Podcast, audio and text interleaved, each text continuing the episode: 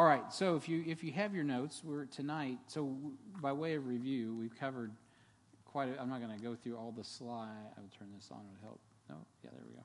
So we we covered our introduction. Hmm.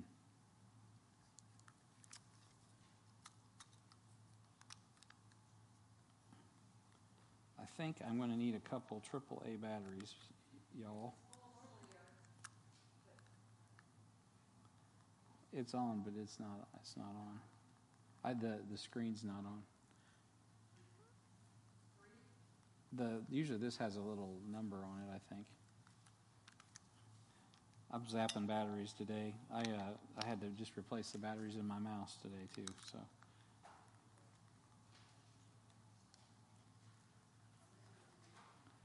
All right. So well, they'll get that. That won't hinder us. So I'll just continue to review. If you're joining us online, um, I think our notes. I don't know if our notes are on here or not um, on on the website. I'll check on that. But uh, yeah, it's not even giving me a screen. So I'm sure this is the problem. There we go. Well, I say I'm sure that's the problem. I don't see a screen now either on here.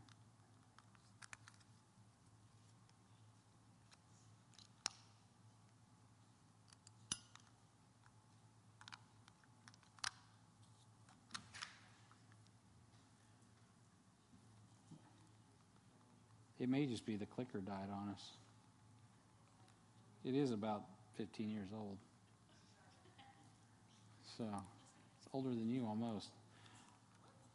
No, I don't have a. Uh, I don't have. I don't have the little. Um, it may be the clicker because I don't have a, a, laser pointer on it either. So. Yeah, I don't think it's up there. I think it may be here. So, here we can do this. no, it should have the little laser pointer, and it's not working either. So, uh, I don't know what the problem is is on, off. All right. I want to apologize to anyone watching us online because you can't hear half of what we talked about. Now we're having technical difficulties and the slides aren't advancing. So, um, so forgive us and forgive me for all of that. Uh, so, just uh, by way of review, if you have notes, we've covered quite a bit already. Uh, we talked about the biblical outline of church history. We'll touch on that again in a minute. The timing of Christianity, the timing of the biblical perspective, the timing of a historical perspective about all the aspects of the, the uh, various uh, things in the Roman Empire that facilitated the gospel to go forth from the ease of travel in the Roman Empire, um, the spiritual vacuum in the, the Roman Empire, the safety that was provided there, the common language, uh, how the Apostle Paul was a key man in a key time, uh, how the foundation of the apostles and prophets uh, is recorded, and all you know, many of them uh, were martyred, and so uh, not the prophets, but the apostles. Uh, and we talked about that, some of the founding of the church, which led us to, uh, you know, really just the strategic battle between God and the devil in church history. So when God's moving, uh, the devil wants to counterfeit everything that Jesus Christ is doing. And so we talked about how, yes, ma'am.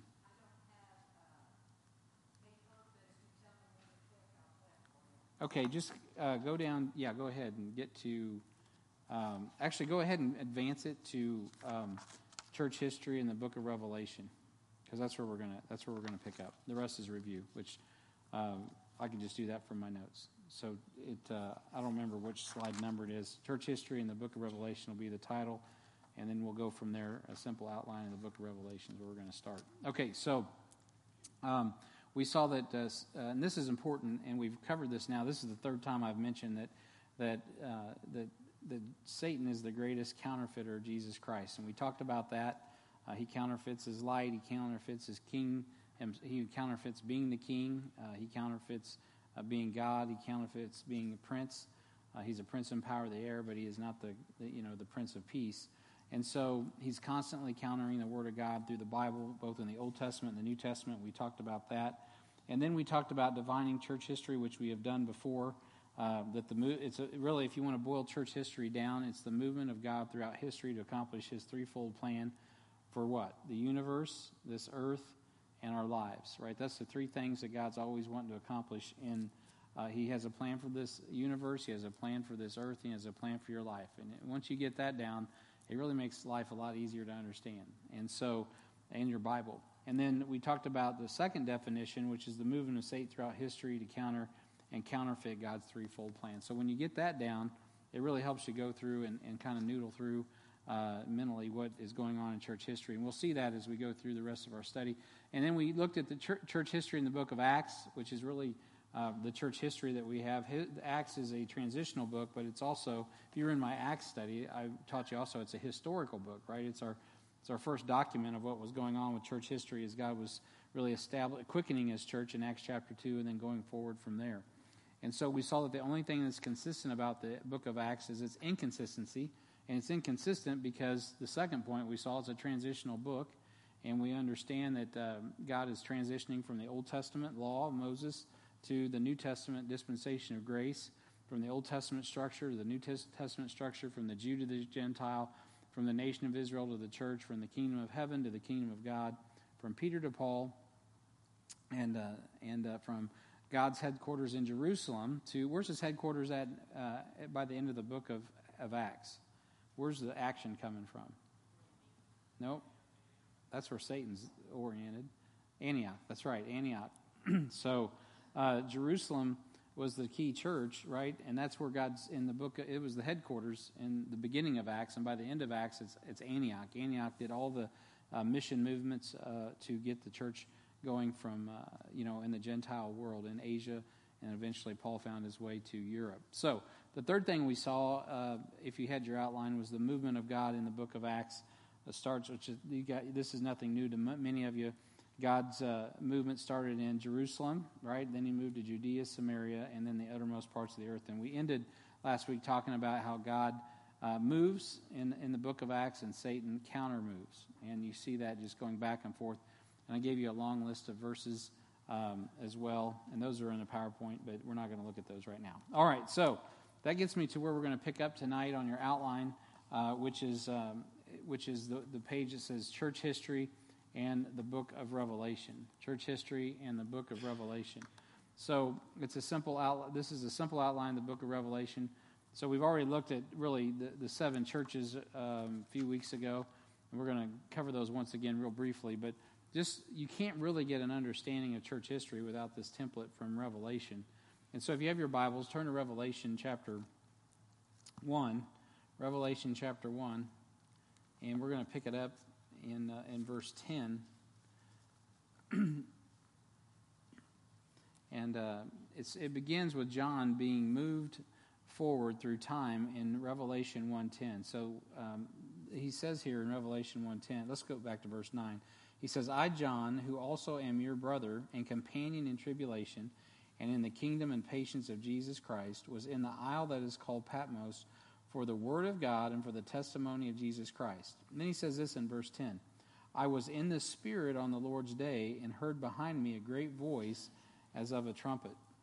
And so, in the Spirit on the Lord's day, what he's not he's not talking about Sunday. First of all, I could we could go on talking about that, but the Lord's day is never called Sunday um, in the Bible. Um, the Lord's Day is really referring to the second coming, but he's in the Spirit. He's not dreaming. It's not a vision. Um, he is he's literally re- removed from his flesh. He, he's actually been fast forwarded in time.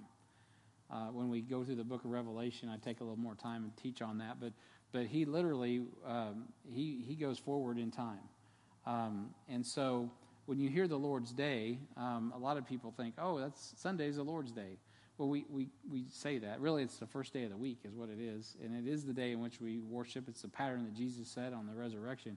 But the reality is, the Lord's Day is referring to the second coming of Christ specifically. And I think I have that in your notes. The tribulation uh, is generally referred to and talks about the, the second coming of Christ. So the second coming of Christ encapsulates. Uh, the, all of Daniel's 70th week, though he, has, he doesn't physically return until the end of the tribulation period when he puts his foot on the Mount of Olives. Uh, the church is caught up, and then uh, he is doing his work to fulfill Daniel's 70th week. All of that is, is it's not called the second coming, it's just called the day, the, the day of the Lord.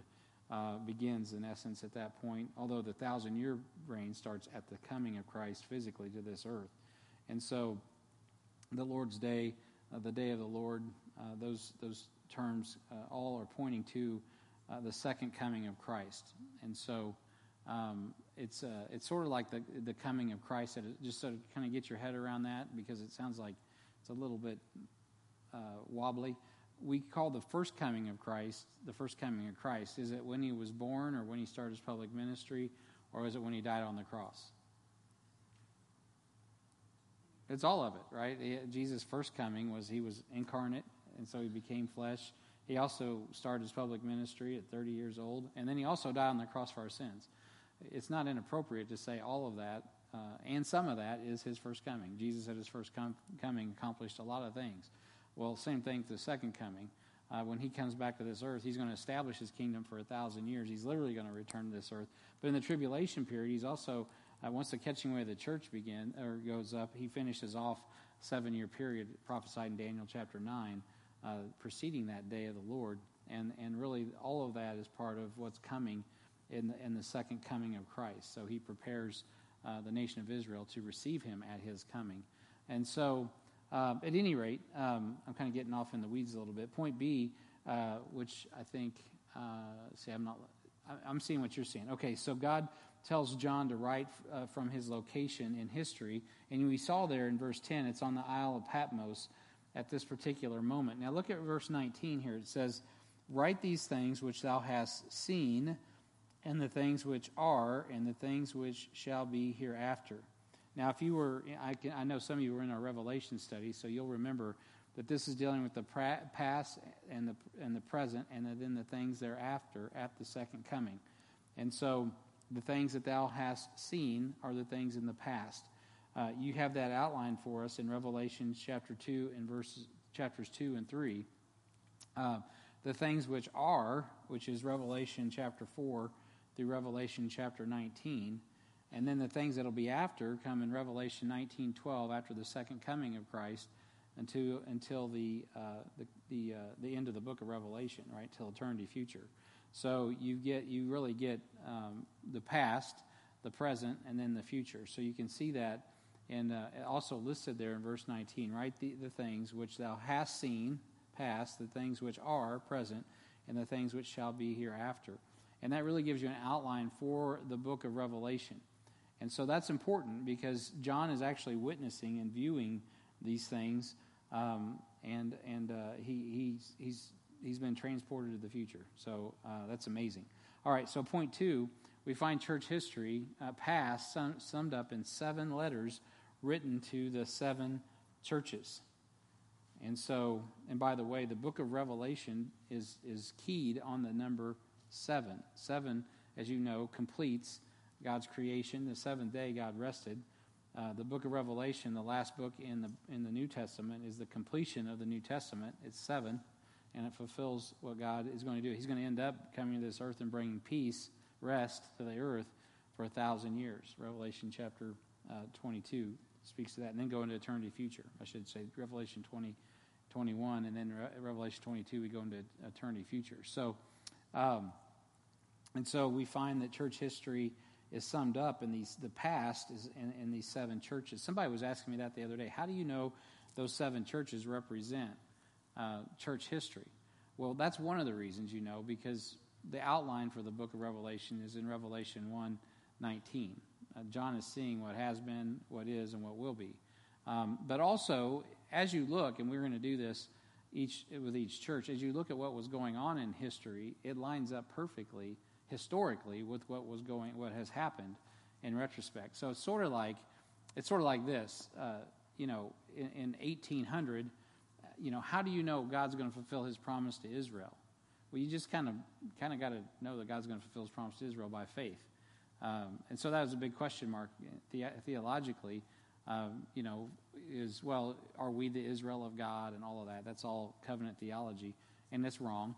Um, but the but the point is is that I got a little grace for folks that didn't really know for sure if Israel was going to be a nation because well they hadn't been a nation for since 70 AD, right? So maybe maybe we just thought that that was going to happen literally.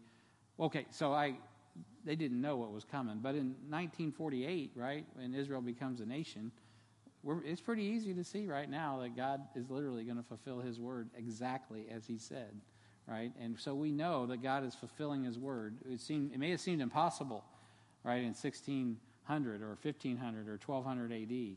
Uh, and, uh, and so people may have claimed the promises of God and written volumes of books about it, and they're wrong. Uh, but now we know it's easy to look back and say, well, yeah, it happened just like God said it's going to happen, and it's going to it's going to be fulfilled just like He said. Well, yeah, it's gosh, I got saved in 1987, so uh, I mean, it should be easy for me to see that. I mean, I'm born, I was born again after Israel became a nation. So for many people today, um, young people like y'all, Israel's been a nation my whole life. It just is. But uh, if you were alive in 1900, Israel wasn't a nation. And so if you were alive in 1940, Israel wasn't a nation yet, although they had the land promised to them in 1918.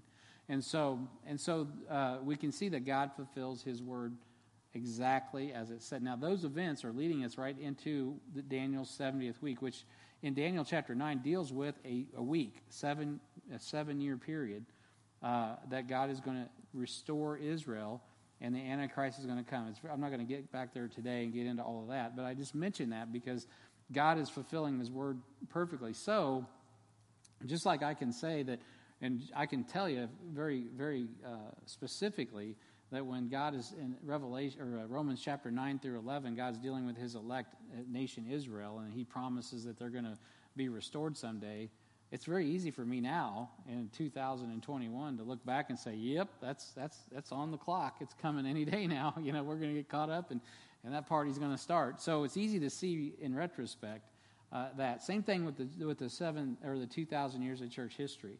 It's much. It's really kind of easy at this point when you look back uh, to see that this is very accurate. This outline fits perfectly with the the last 2,000 years of church history and the dates in which we have listed here. So.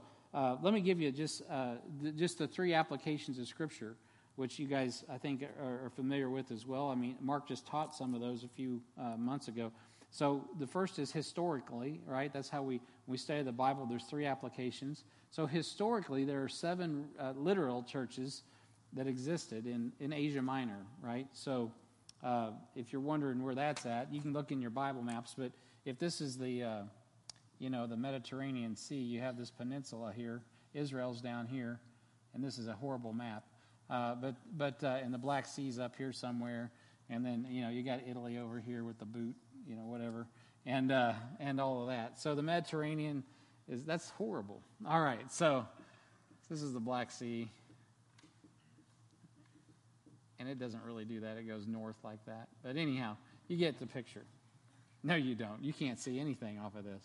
But you got Greece, and then you got Greece is sitting out here, right? This is Greece, uh, and Achaia and all that. And then you got Italy over here, and then you go off into Europe, Spain, France, and uh, the, up here, down here is Africa. All right, so the seven churches, they're all scattered about uh, in Asia Minor.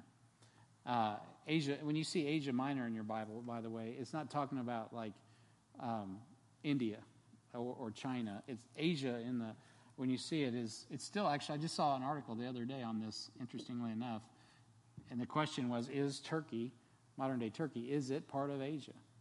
There's debate on that to this day. Um, because it historically was called Asia. And it, and the reason why it was Oriental it was still it is a, it's a it's a, it's a easily assimilated with the Middle East and the Oriental culture of the of the East meaning India and China and uh, the, that, those those people groups uh, historically. Not that you care about all that, but the seven churches are all located in Asia Minor.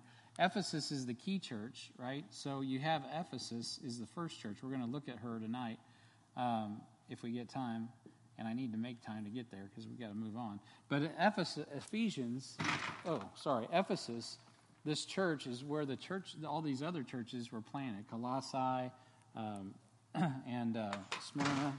Man, look out uh, and uh, Laodicea, all those churches are planted out of Ephesus. So Ephesus is the first church that we're going to look at, but it's also a key church uh, to church history. And so we'll talk about that here in a little bit when we get to it. So, um, so we have um, these are all located in modern day Turkey. And the letters addressed uh, real needs and issues taking place in each and every church. So those churches had real needs. Um, and, and, and John, the apostle, uh, was dealing with, well, well, really, God was dealing with. It's really him just recording what the Spirit says to the churches. So, um, historically, that's what you have. So, you do have John giving a literal historical address to seven literal churches in Asia. Have you ever, how many of you have seen Drive Through History, by the way? A handful of you? Drive Through History? If you haven't, Google it up. I'm sure it's on YouTube somewhere. Um, or, or try to find it legitimately on like History Channel or whoever put that thing out. But there's this dude that gets in his car and he drives through history. And one of the things that he does in the Bible history, he's, a, he's really, and he's, he's really got lots of great information historically, and he's very accurate. But one of his, his series of shows, um, each week he would hit one of the seven churches, and he'd drive through modern day Greece, or Turkey and get out of the car and stand on the locations. Uh, sometimes he's in a field and there's nothing, you know, left. And other times, you know, there's still some, some decay, or they put up some ropes and said, hey, here's a tourist site, and, you know, put up something. But he would go from spot to spot, and then he'd give you all this history, and he makes it real entertaining.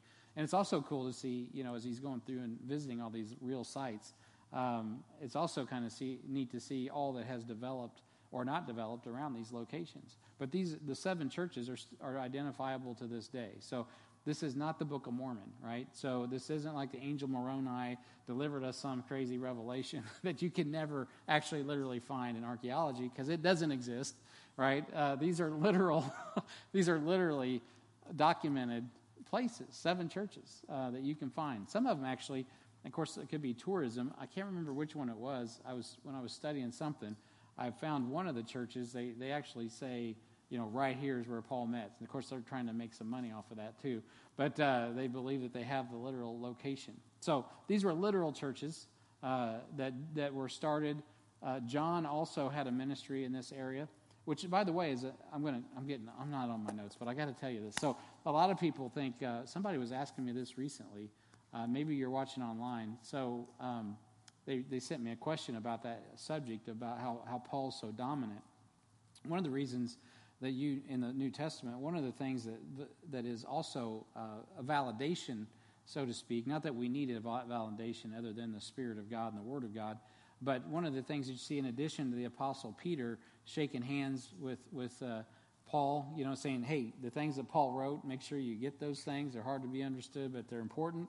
You know, and also the fact that, that Paul or Peter and them give him the right hand of fellowship and say, "Go and do what God's called you to do, all that stuff that we know. In addition to that, you see that after, after Paul is dead, and the churches of Asia, we know, turned on him. There were some bad boys in Asia, in Asia Minor, uh, that were, were sowing a lot of bad seed about Paul. Paul dies.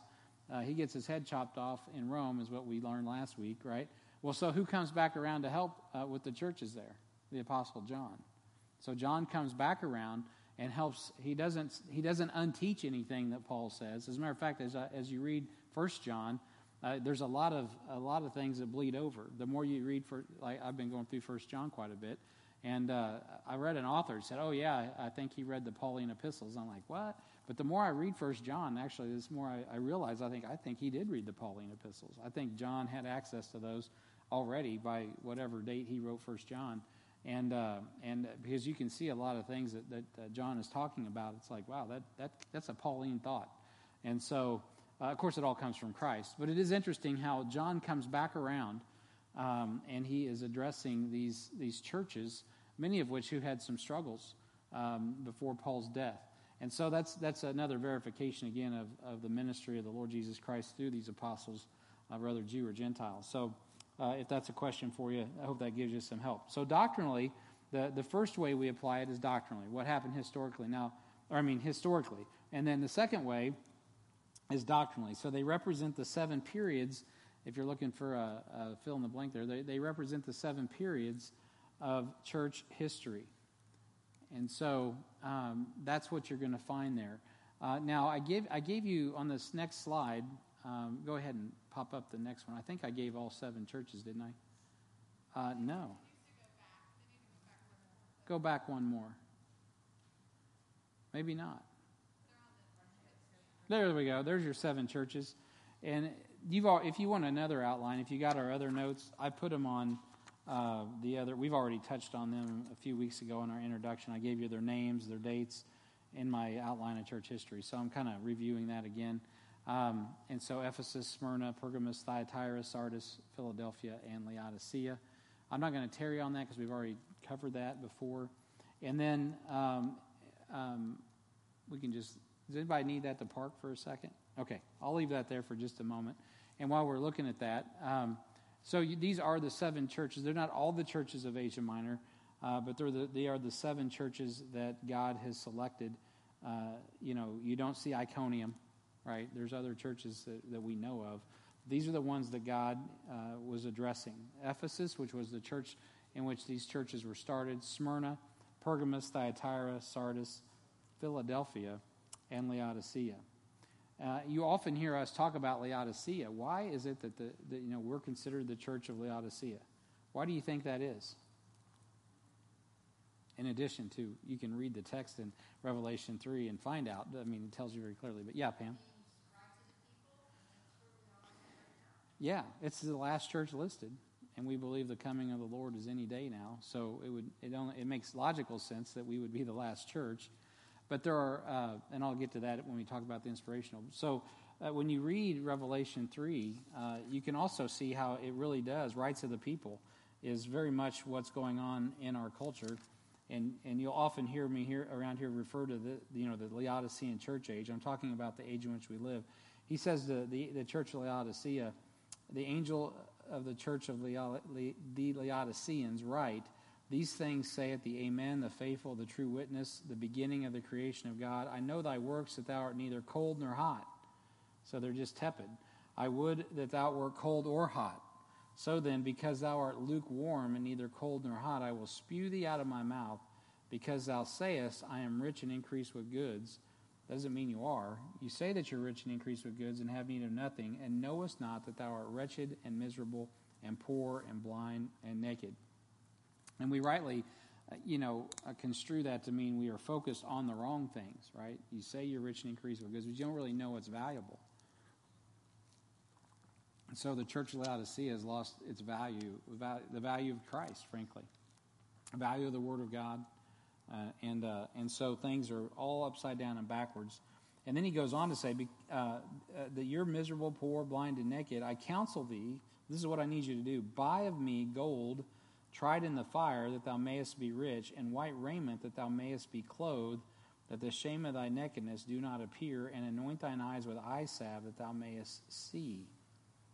As many as I love, I rebuke and chasten. Be zealous, therefore, and repent. And so he's talking to Christians, not the lost people. And he's saying, you know what, I love a lot of people, but I, I, I you know what? Um, as many as I love, I rebuke and chasten. They're in the doghouse. And uh, so the, the admonition is be zealous, therefore, and repent. And then he says, Behold, I stand at the door and knock. If any man hear my voice and open the door, uh, I will come in to him and will sup with him and he with me. Notice how individual it is. I know that's interesting. It's like it's like Peter on the seashore, right? He, had, he called everybody to dine, but actually Peter was the one that sat down with him we really, I believe we need some FaceTime, eh, but not on the internet. We need FaceTime with Jesus in this church age. If we want to get serious about overcoming the spirit of this age, it's you got to sup with Jesus, right? You just got to get in the Word of God and you got to sup with Jesus. And going on to say, he says, To him that overcometh will I grant to sit with me in my throne. So you can overcome the spirit of this age, even as I also overcame and am set down with my Father in his throne.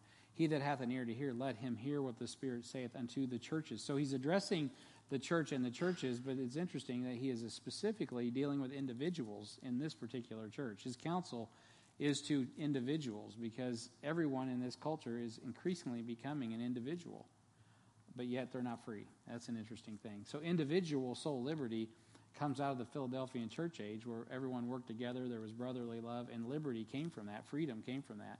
Um, uh, and, and, and, and that's amazing. But now it's gone to the other extreme to where everybody is so, uh, they, they want their own rights, right? It's all about my rights. And it's easy to extrapolate that out into, and you can see how right now there's a Marxist agenda dividing everybody up on those things. That's as that's as you know that's as new as you know the Romanoff family. It doesn't take whether it's rich or poor, black or white, whatever. You know, um, Mexican, American, whatever, whatever. You can divide people up over lots of things, and it's just a mechanism to to divide people. But the root of that is people feel like they're shorted and they want what they want. And it's not about giving, it's about taking, right? And so that, that's just being ginned up to divide people. Well, to overcome the spirit of this age, we got to go back and go, wait a minute, what is all this about? It's about Jesus, right? He gave his life for everybody. I mean, it, all, it all, it's about, like I said Sunday, it's about a person. All right, so you should have your seven churches filled in by now. So uh, let's keep moving through the outline. The third way that we apply the, the book of Revelation is inspirationally. And these seven churches represent churches today. And so there are churches today that are just like uh, these churches in history. And so, uh, from a practical perspective as a pastor, right, I want to see Heartland have the best attributes of all seven churches, right, and kick to the curb all the bad attributes. And that's a, I can tell you this, it's a continuous improvement process because no church is perfect. This church isn't perfect. We have all kinds of problems because we're all kinds of people. But praise God by His grace, uh, He helps us through each step. So you can use Ephesians, or I mean, uh, uh, Revelation 2 and 3 in the seven churches, and you can take the strong attributes by God's grace and say, God, help Heartland, uh, you know, be faithful in, in, in, in uh, proving all things like Ephesus did. But help us not to lose our heart, our first love, right? So you, you, want the, you want to take the good and make sure you don't have the bad. Um, you know, there's Smyrna, Pergamos. We'll get into all those and their different attributes. So, practically speaking, the church, uh, in, a, in a, just an inspirational or devotional sense, um, man, every pastor ought to examine these churches and, and, say, you know I want the best of the churches, and, I, and help us, Lord, not to have the worst of these churches. We don't need Nicolaitans running around here. We don't need, you know, the deeds and the doctrines of the Nicolaitans. These are things God hates, right? So those are not things I want to see at Heartland. Uh, and so, um, all of those types of things that we'll learn as we go through there, you'll see how they're relevant in history, but you can also see how practically or devotionally, inspirationally, you can apply them in your own life and you can apply them in the life of the church. So, we, uh, we, we are in the Laodicean church age, but I don't want us to be a Laodicean church. I pray to God that we are, have a Philadelphian church in a Laodicean church age. And that comes to having fidelity to God's word and God's people. That's why you constantly hear me as a mantra what are the two things we need to do? Love God, love people. That's not just hyperbole. That is the fulfillment. That is the great commandment, which we're talking about in First John. That's what's going to see you through um, to get to the great invitation. But also, we got to love God's word and be faithful to the word of God. And uh, man, if you can hold fast to the faithful word as you've been taught, uh, that will open doors. Let no man can shut. And, uh, and I tell you what, that's what we, we got to hold on to is God's Word. Okay, so that completes that. So let's go to the church of Ephesus and start looking at that in the time we have remaining. So there's three applications of Scripture, and we just covered them historical, doctrinal, and inspirational. This letter was written to the actual church of Ephesus around 91 to 96 AD. So before I go any further, let's go to Revelation chapter 2, and, uh, and let's, let's just read over the church at Ephesus. So uh, we, we kind of glossed, we skipped like a rock over Revelation 1. If you want to get more information on Revelation, uh, my Revelation study is up on the website under Listen, and there's like, I don't know, 100 weeks. I don't know. There's a lot. There's a lot of volume. So you can just go there, and it's all divided by the, the, uh, the, the uh, chapters, and you can listen away. Uh, and so, uh, Revelation chapter 2 and verse 1 Under the angel of the church of Ephesus, write these things, saith he that uh, holdeth the seven stars in his right hand, who walketh in the midst of the seven golden candlesticks. I know thy works. By the way, the candlesticks are uh, defined for us in, in verses 19 and 20 of chapter 1. I know thy works, that they lay, uh, thy works in thy labor and thy patience, and how thou canst not bear them which are evil, and thou hast tried them which say they are apostles and are not, and hast found them liars and hast borne and has patience, and for my name's sake has labored and has not fainted. This is a good thing, right? They've done good works. Now, not to be saved, we know that we're saved unto good works. These guys did the good works. They, they were patient. Uh, they did not put up with people that were false uh, teachers, false apostles. They found them liars. They proved them out. They, they, uh, they had patience for Christ's name's sake. They labored. They didn't faint. But he says this in verse 4 Nevertheless, I have somewhat against thee because thou hast left thy first love. Remember, therefore, from whence thou art fallen, and repent, and do the first, the first works, or else I will come unto thee quickly and remove thy candlestick out of his place, except thou repent. Uh, and then he says this, But this thou hast, that thou hatest the deeds of the Nicolaitans, which also I hate. He's like, Man, you hate those deeds of the Nicolaitans. I hate those too. Later on in verse 15, he'll deal with the doctrine of the Nicolaitans. Verse 7, he says, He that hath an ear, let him hear what the Spirit saith unto the churches. To him that overcometh will I give to eat of the tree of life, which is in the midst of the paradise of God. All right, so those first seven verses give us an outline of the first, uh, the first what we would call church age.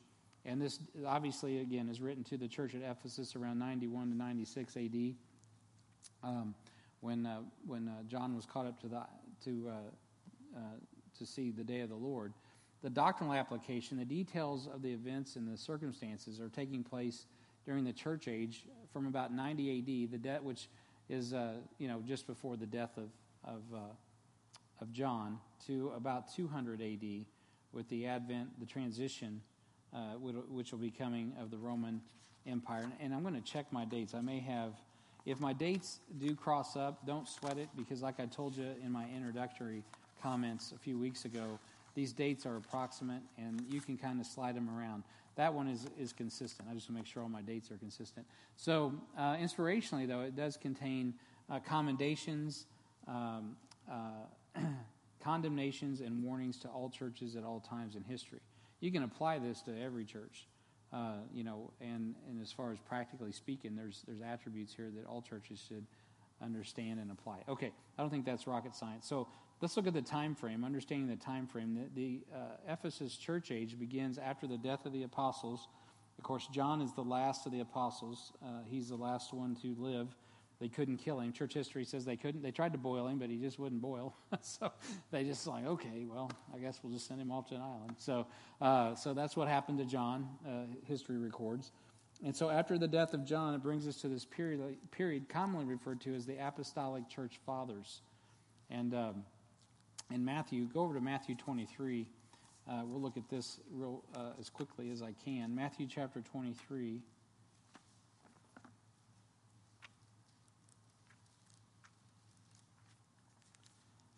Verse 1 it says, Then spake Jesus to the multitude and to his disciples, saying, The scribes and the Pharisees sit in Moses' seat.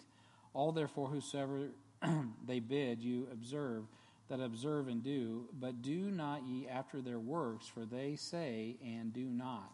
So God here is acknowledging, Jesus is speaking, he's acknowledging that the Pharisees sit in Moses' seat. They, they had an official role that God acknowledged, their, their leadership, by the way, which is also a curse because they crucified, they were in part of crucifying Jesus.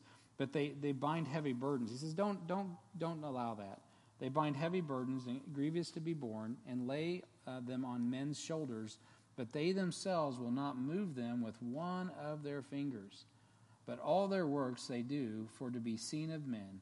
They make broad their phylacteries and enlarge the borders of their garments, and love the uppermost rooms at the feasts and the chief seats in the synagogues and the greetings in the markets, and to be called of men, Rabbi, Rabbi, right? Uh, doctor, you know, pastor.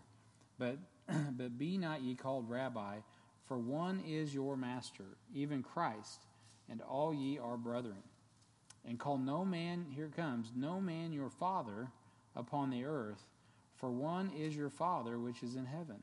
Neither be ye called masters, for one is your master, even Christ. But he that is greatest among you shall be your servant, and whosoever shall exalt himself shall be abased, and he shall humble him he that shall humble himself shall be exalted. Well, you can see very clearly what Jesus thinks of the leadership of Israel. And uh, and so it's interesting that uh, the apostolic church fathers they get caught up in Nicolaitanism, right? And that's an exaltation over the laity of everything that Jesus is warning against of the Pharisees. And that legalism, remember, Paul was fighting against that. You see it very clearly in Galatians. Paul is fighting against legalists uh, before his death as he writes to the Galatians. So the main influence of Ephesus church were the apostles. Uh, look over at Ephesians chapter 2. And uh, and this isn't going to surprise you. Um, I mean, obviously, the apostles would be the main influence, hopefully. Um, Ephesians chapter 2.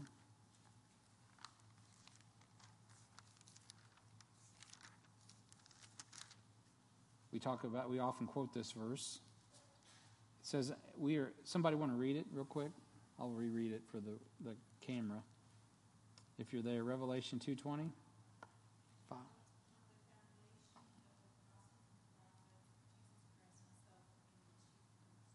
Yeah, so so uh, Jesus is, or Paul's saying here, God's saying it through Paul. Now, therefore, you are no more strangers and foreigners, but fellow citizens with the saints in the household of God.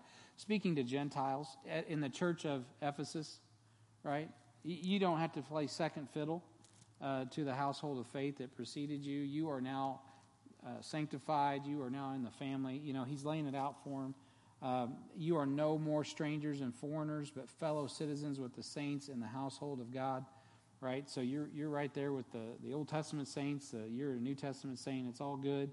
And, and, conjunction, junction, what's your function? You're built upon the foundation uh, of the apostles and prophets, Jesus Christ himself being the chief cornerstone. So, so we see that the main influence of the, the Ephesian church age was, as Paul records, the apostles and the prophets.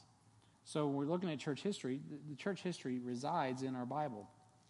The main influence of the uh, Ephesus church. Do you guys need outlines?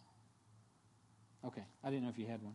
Um, the main influence of the Ephesus church age were, were the apostles. So it was directly influenced by the 12, which uh, is listed there in your notes Peter, Andrew, James, John, Philip, Bartholomew, uh, Thomas, Matthew, uh, James, son of Alphaeus, Thaddeus, Simon, uh, the Canaanite and uh, Matthias, who replaced Judas in in uh, uh, in Acts. All right, so it's directly influenced by their disciples too, the apostolic church fathers. Now, who are these fathers? Uh, these are the ones that are commonly acknowledged: Clement of Rome, Ignatius, Papias, Epicurus. Basilides, I think is how we say that, Polycarp, and Justin Martyr. And I'm really groove on Polycarp because you can see um, you can see Polycarp's um, handprints in church history. You can still get a hold of his epistles, which is cool. All right, so uh, point C, we see the development of the two lines through the apostolic church fathers. Uh, point A, a biblical line, uh, which is saved, tracing its roots to Antioch, Assyria. Um, and then you can see a non biblical line, tra- lost group of men who are religious but they don't know Jesus, tracing its roots to Alexandria, Egypt. And it's very difficult uh, to identify who is in which line when reading most church historians. As a matter of fact, most church historians will not um, distinguish between those that are like Polycarp, who are in the saved line, uh, and other men that are lost, um, like uh, uh Clement of Rome. And so uh, they just say, yeah, these are the church fathers. Well, do you, what do they believe about Jesus? What do they believe about the scripture? You know, those are a couple big questions. Origen would be thrown in here, for example. Origen is considered. I've got a I, in my office. I got some church history resources from you know that they use in colleges and stuff like that. Origen is just listed there like no problem, man. He's just one of the church fathers. What a great guy he was. Well, I got a feeling he might have been lost as a goose, right? And so he was mystical. He was uh, the allegorical. He's the father of textual criticism, literally, which comes from Greece, Greek philosophy. So, so yeah, I don't know that Origen is saved. I certainly don't want his doctrine. I'll stick to Paul. I had a guy. I had a. I did have a guy in my office one time, and uh, we were talking uh, about um, about theology, and uh, and he, this guy gets around quite a bit, and uh, we got to talking about you know end times, of course, and he's like, um, you know, well, so and so Darby said this, and and then so and so said this, quoting theologians from the last two, three, four, five hundred years. And uh, I said, well, I'll tell you what, I just I stick with Paul. that was into that discussion because there really ain't much else you can say to that. I mean, I believe what I believe about the Bible, I, I can find it in the Bible. It's what the, it's what the Word of God says. I just take what God says about it. That's what it says. I don't need Darby. I don't need anybody to tell me anything else. It, it comes from the Word of God. Not no no disrespect to those guys, um, but uh, you know what? Some of the church fathers, you, I wouldn't give you enough to blow them away, right? Uh, because they're really not they're not in line with the New Testament. So you kick them out. That's what the Ephesus church did. They said they were apostles, and they weren't. So there were some strong Bible believing churches like Ephesus, right? Then they were they were hardcore. They're like, hey man, if you don't line up, you're on, you're gone, you're gone. However, you can have the right doctrine, right? And what did Ephesus? What did God say? Well, you better be careful there because you can lose your first love. You hold fast to the faithful word as you've been taught, not just the knowledge, but the heart.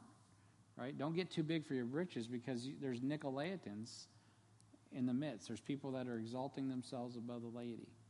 Uh, and so be careful with that.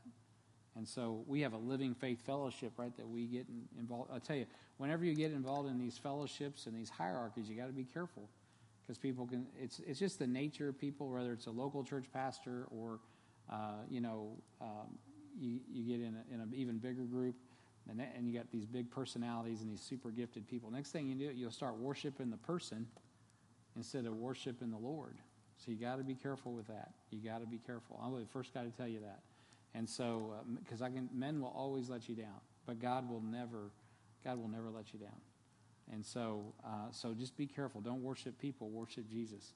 All right. So, point three, um, understanding. Uh, where am I at? I left off. Um, I'm not as far as I thought. So, uh, we point C. We will see the development of the two lines through the apostolic fathers. I did cover that. So, point three, understanding the text. The name Ephesus uh, means fully purposed. We covered that in our introduction. They spread the gospel and planted churches. They used a line of Bible manuscripts tracked back to Antioch, Assyria. And so here around HBF, right, you get a little, uh, people are like, you know, you hold fast to that old King James Bible. Why is that? It actually, it, it does tie us back into church history. Um, there is an Antiochian line of text, and that's the one that we hold to. The Syriac was the old Syrian manuscripts of Asia Minor. Minor. Uh, the Peshitta or Peshetto uh, were transferred out of Antioch, the old Syriac and the originals, which, by the way, there is no one original text. Uh, God has given us portions of many texts, but we don't have like one old Greek Bible just laying up on the shelf. Oh, let's go see what that said. Right? So we have portions of it because it was used and it was it was uh, handed around. The Old Latin and the originals, not the Latin Vulgate, but Old Italic Latin, uh, came out of the Antioch of Syria scriptoriums uh, in the first century. And so uh, you can find a good example of that. One I like to point out in HBI is uh, a lot of people say, um, uh, oh, what's his name? Erasmus.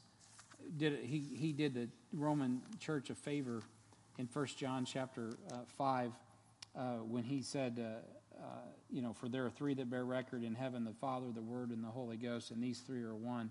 That he threw that in as a, as a compliment to, um, to the Roman church because there wasn't really any manuscripts that said that. Or there, I'm sorry? Oh, can we move the slide? Oh, yeah, there's no more slides. That's right. Uh, I'm sorry. That's my fault. I ran out of time. I forgot to tell you that. Yeah, I was. I uh, had some things transpire that. Uh, Okay. Let me finish my thought before I forget that. Relax. We'll get there in just a second. Where was I at?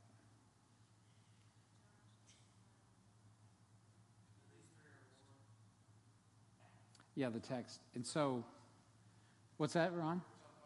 Yeah, 1 John 5 7. So, the old, getting back to the scriptoriums and the text, the old italic, uh, which is mentioned in our notes here, the old, it's Latin here, but it's the old italic Latin.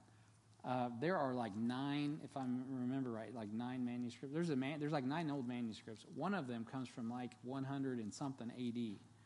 Uh, that has 1 John chapter 5 and verse 7. But yet today, modern textual critics will say, "Oh well, there was, you know, Erasmus just threw that in because there wasn't any, it wasn't in any of the Greek texts." What are you talking about? Um, you know, that's actually not honest. That's dishonest. Uh, and so, um, so this text issue is a, it's a deal, and it's only been a deal uh, like it is today for the last, um, you know, couple hundred, well, not even a couple hundred years yet, uh, just since about 1900. That's why the, it starts at the Laodicean church age. We'll get to that later.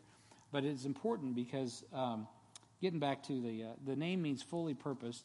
They spread the gospel and planted churches. Planted is the next word. And it traced back to Antioch of Syria. So there were scriptoriums in Antioch, Syria, uh, that would Antioch is the, the blank there under point two. Uh, fully purposed, planted Antioch. Antioch is, is the same, um, is where the, the church that Paul and Barnabas were sent out of in Acts chapter 11.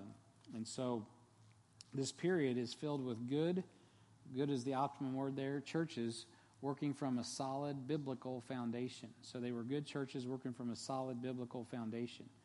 Um, good churches working from a solid biblical foundation. After all, we know from Ephesians 2, 2 20, I should say, that they were built upon the foundation of the apostles and prophets, Jesus Christ being the chief cornerstone. So they had the goods. Um, and so anytime a church decides to be fully purposed, by the way, Satan is going to come against that because he's always countering what God is doing, and he will enter in and persecute. And sometimes his attack is subtle. So, in the beginning, in the garden, when God uh, set Adam and Eve in a place to get forward progress in the kingdom, um, uh, that he was establishing, what did the devil do? He showed up to corrupt the Word of God. He, he, he threw him off by corrupting the Word of God. That's why, so very early on, the Word of God gets corrupted. But you know what? These guys in Ephesus weren't having it. They were, they were, they were holding fast to the Word. Um, the problem with them wasn't the Word. The problem was they were getting a little caught up. There were, there were some coming in that were getting caught up and, uh, and uh, a little bit too big for their britches.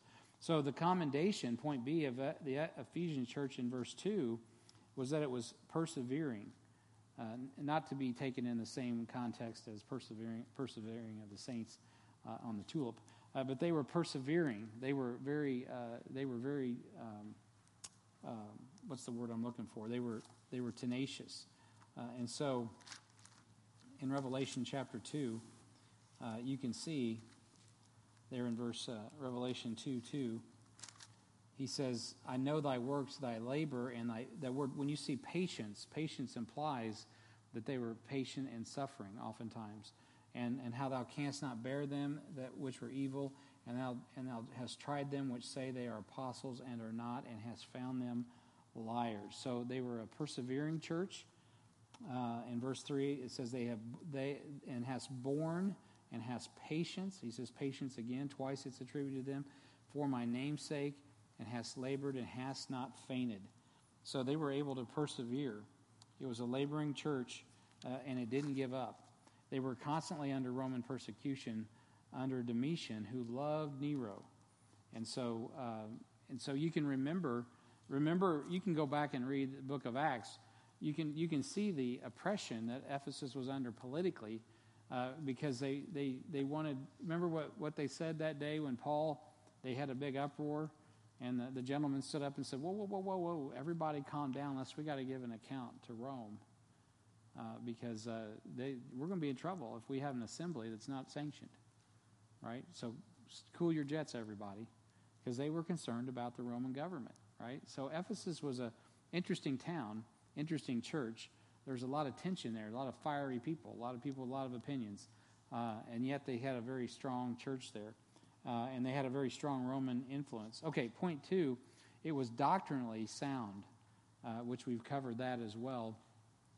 You know, thou hast found them liars, right? He, they were doctrinally sound. The Word of God was completed during this time, and it was distributed among amongst the believers. Now, when we say the Word of God was completed, we're talking about the canon of Scripture. You hear about the canon of Scripture, and you're like, what is that? Like a cannon? You got a cannonball? They put a, you know, put a Bible in the thing and light the fuse and blow it off. No, the canon just it's the it's the the uh, it's the, uh, uh, the the composition of all the Bible as it's come together. So they began to bind them into books uh, made of vellum. Uh, in this in this uh, first church age, from you know just after the death, 90 A.D. approximately, um, into 200 A.D. By 140 BC, people were um, uh, we're dis- disputing wh- which books were. That should be. Uh, that should probably be AD. I don't think that's right. By 140 BC, they were disputing which books were part of the canon of Scripture.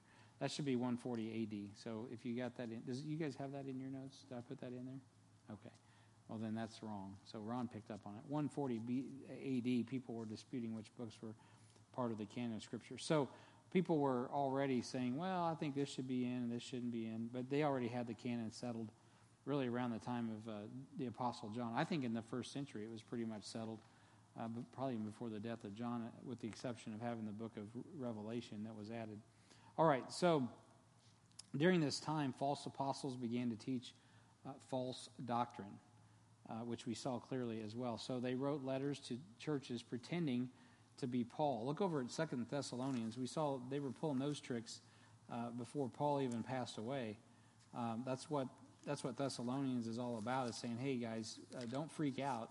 Um, you know, it doesn't matter who writes it, me or or it doesn't matter who writes it. But if somebody sends you a letter and and it uh, and it's not authenticated, don't don't get crazy uh, because there's people out there writing messed up letters. In Second Thess or First Thessalonians, Second Thessalonians, I'm sorry, chapter two, and uh, in verse one, Paul and Silvanus uh, and Timotheus unto the church of the Thessalonians in God our Father and our Lord Jesus Christ, grace unto you and peace from God our Father and the Lord Jesus Christ.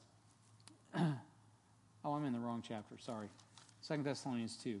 Now we beseech you, brethren, by the coming of our Lord Jesus Christ and by our gathering together unto him, that was the topic, um, uh, that ye be not soon shaken in mind or troubled, neither by spirit, nor by word, nor by letter, as from us, as that the day of Christ is at hand.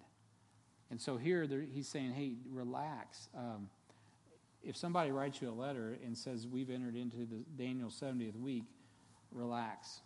Uh, we have not done that yet. And he talks about not being deceived. Let no man deceive you by any means, for that day uh, shall not come except there come a falling away first, and that man of sin be revealed, the son of perdition.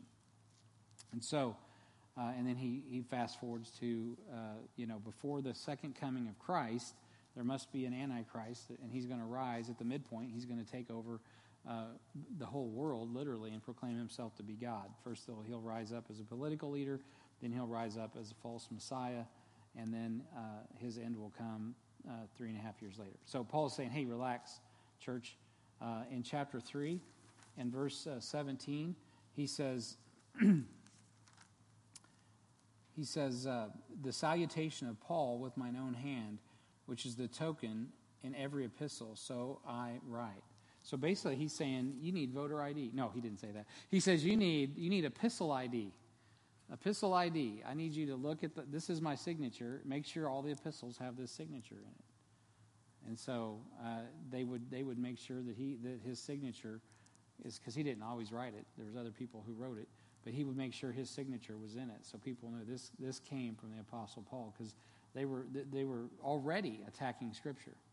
The Word of God is always going to be under attack. So just keep that in mind. They were already, and I don't say that to make you feel like, oh, I don't know if I've got it. We do have the Word of God. God's preserved it. He promises to preserve it. But just know that the devil's going to attack it. So, um, and so they twisted Scripture to make it line up with their doctrine. Uh, and we know from 2 Peter 3.16, uh, you know, that, uh, which we quote a lot, you know, but we, in, in regard to God preserving His Word in Second Peter, in, chapter uh, Second Peter three sixteen, uh, he says here, uh, as also in other epistles, I mentioned this, I referenced this earlier, as also in other epistles, speaking in them of these things, in which uh, are some things hard to be understood, which they which they that are unlearned and unstable rest, as they do also other scriptures unto their own destruction. So twist, twi- uh, Scripture was being twisted uh, to make uh, to make it line up with doctrines that just weren't in the Word of God. And of course, uh, those that had a Hebrew background, a Jewish background, they had to process this grace thing. I mean, it was hard for some of them because they were brought up to believe you got to be Jewish to be saved. And Paul's saying, nope, you just got to trust Jesus Christ because he's greater than the law. All the law is fulfilled in Christ. And the apostles agreed, lay no other burden on them, right? Other than don't eat things strangled and, and keep from fornication. Uh, but you know what? These they're free. Don't try to make a Gentile a Jew uh, because they don't need to be. And uh, and so you want to keep the law. It's good for you. Keep the law, but it has nothing to do with your salvation. That has to do with your Hebrew heritage. And so you want to wear your yarmulke, wear it all day long, but it has nothing to do with your salvation, right? And they're just like, what? You know? And so they're having to process all that. And really, all they're processing is Christ, who Jesus really was, and the fact that that's why Abraham's such a big figure. Uh, and Paul brings that up. Abraham's a big figure in the Gospels or in like in Romans uh, because he's the father of faith. Before there was a Moses, there was an Abraham. Uh, and that's why Hebrews deals with Melchizedek, right? Before there was an Aaron, there was a Melchizedek. And so uh, Paul is trying to teach the Jews that, that, really faith preceded the law of Moses. And so, um, and so uh, when you put it in those terms, it's like, oh, yeah. Yeah, so, so that was something that was being processed, and the scripture would, people would twist the scripture to line up with their doctrine, as they do today, right? And the primary, there's only really two, there's only two theologies if you want to boil it down in Christianity, and really in any, if you want to boil it down, it's grace and works. That's it. And so either you believe in God's grace, the finished work of Jesus Christ, salvation in Christ alone through his finished work alone, uh, by grace alone, right? And you trust Christ and his work alone uh, for salvation, or you work your way to heaven. And that's typically uh, going to be couched in what's called baptism regeneration, that you must be baptized to be saved, which is true, but you got to be baptized in the Spirit to be saved in this dispensation. So uh, when you get saved, Christ baptizes you in His Spirit. Literally, He comes inside of you, He's in you, and you're in Him. It's called the baptism of the Spirit. Ephesians chapter 4, uh, first, first uh, uh, Corinthians chapter 2. But that baptism happens not by what you do, but what He did, right? As soon as you trust Him, He comes inside your heart. He seals your soul till the day of redemption. And so that's the baptism that we, that's why the baptism in the water that we see is not to be saved, it's because we are saved. So it's a public declaration of what's already happened internally. We will resurrect because he's a he is the resurrection. And so I think you guys understand all that. But these are things that in the first century already people were starting to go toward baptism regeneration, right? And oh, you, oh, you got to be baptized to be saved. So those heresies, or like I've been teaching on Sunday morning, you've got to have knowledge that only these church quote fathers like Origen have. Right? If you have their knowledge, well, then you are holy. But if you don't, well, sorry for you. You just got to keep working. You know. And uh, again, those heresies, God hates those things. All right, so let me finish up uh, this thought here so I can close up, and we'll pick up here next time. Um, and so the church called them uh, what they really were, and they were they were liars. They were liars. And so it hated the same things that Jesus hated. We saw that. The word is trans, a transliteration of the Greek word, and I put that in your notes so you can see what it looks like in the Greek. Of course, that font's a little more modern than what they would have wrote, written it in uh, back in the day, but you can almost see Nicolaitan uh, right there in the in the text in the Greek. So it's transliterated. That's what's it mean? By the way, what does it mean to transliterate a word? I'm sorry. Yeah, letter for letter, word for word. So if we're transliterating a word like, uh, I'll give you one that has been, um, well, that baptism, baptize is another word. If you look in the Greek, it's baptismo. Um, and what is that? that? that? was a word that was not in English. So the word Nicolaitan was brought straight from the Greek into the English language. Uh, so was the word baptize. They could have said dunk, immerse, whatever, but they decide no, because there's more than just dunking and immersing. Baptism also represents identification with. And so the word baptize is a unique word that, that the translation, uh, when the King James gang was putting the Bible together, and really Tyndale, um, uh, he, they created the word. Just there's another, there's other words that were they didn't create it; they just brought it into our language. And so the English language was still under development as the, as the Bible was coming together. The King James Bible actually is what solidified the English language. And uh, that's why the apex, really, of our English language is around the King James Bible. If anything, we're degenerating, not getting better. But uh, that's another discussion. So, uh, Nico means to destroy or conquer, and laetin is laity or common people. So, it's to destroy the common people or conquer the people. And so, uh, they taught uh, that the clergy uh, class was to lord over the common people, and it results in the common man being prevented from studying the scriptures, and it forces the common man to depend upon the priest. Now, before they went hardcore into the priesthood, and which really will come more around 360 AD forward, uh, the way they did that, accomplished that, is what I've been talking about on Sunday morning. It wasn't so much a guy with a robe on in the Babylonian priesthood, which comes later It was basically through the philosophy, the philosophical mindset of the Greeks, of saying, okay, you're the learned guy. That's, you know, if you don't have the credentials, you don't know God. You got to know God like I know God because I'm the smart guy and you're the dumb guy. And so access to God became through a man. People were putting themselves ahead of the common people's ability. Of course, 50% of, this, of the population plus of the Roman Empire was slaves. Not all of them were literate. The slaves that were literate happened to be primarily Hebrews. A lot of the Hebrews that were bondservants were in the homes of Romans teaching their, their children how to read, write, do arithmetic because they were great teachers and they were very educated. Um, but a lot of the people in the world, the Greek or the uh, Gentile world, they were not literate, and so uh, that was also probably a problem for the Holy or for for Jesus, you know, and hating uh, what was going on at that time. Okay, so that gets us to point C. Um, I'm going to just park the car there. We'll pick it up uh, uh, on that next time we get together. And so then we'll get into some of these names and, and places in church history. Sorry. Okay, you guys got any questions? If you're joining us online, you can email us at contact at hufcast.org uh, or hit us up on the message in uh, Facebook and we'll get back with you. Ron Casson, yes, sir.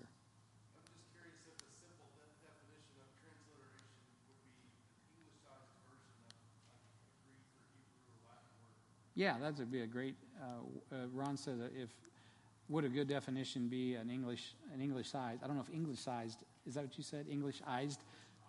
Englishized. I don't know about that word Englishized, but an Englishized version of a of a uh, you know like a Greek, Latin, Hebrew word, and that is exactly what a transliteration is. It's a word brought into the English language from another language. Um, it typically would be he, Hebrew, Latin, or Greek. And uh, anyway, so they also, words like uh, atonement, it, that comes from, uh, that comes from the, the concept. There wasn't a word in English for atonement, so they created one called at one-ment. That's where atonement comes from, at one-ment, being one with Christ. And so in, in, uh, in the Greek it was there, so they just they had to create the word to make it. And that's what we, now we know in English what atonement is. So anyway, little things like that. It's interesting, at least to me. I don't know about y'all. But anyway, you have the word in your language. I'm not your pope. You have a responsibility to read your Bible and know your Bible. You, you are literate. God has delivered your Bible to you, and you're to know it. And so we're a church that teaches the Word of God. So make sure that you take it seriously. And don't just let anybody sell you anything. Make sure you prove all things and hold fast to that which is good. And don't get caught up in thinking this is the devil's trick, right? You get extreme about the Bible I love God's word. Don't mess with me, man. The next thing, you got to be careful. Don't think of yourself more high than you ought. Knowledge puffs up, charity edifies. Right? So don't think that you know everything and that just because you have knowledge, you're better than anybody because we're not. Right? And so that's the balance that you can learn from Ephesians uh, because that's kind of what happened. They did have the knowledge, they had the right answers, they had the right stuff, but they lost their first love. So love God and His Word, but make sure you love people too, right? Have that balance. And man, God will open doors that no man can shut. All right, let's pray. We'll be dismissed. Heavenly Father, thank you so much for the opportunity to uh, swim around in the Word of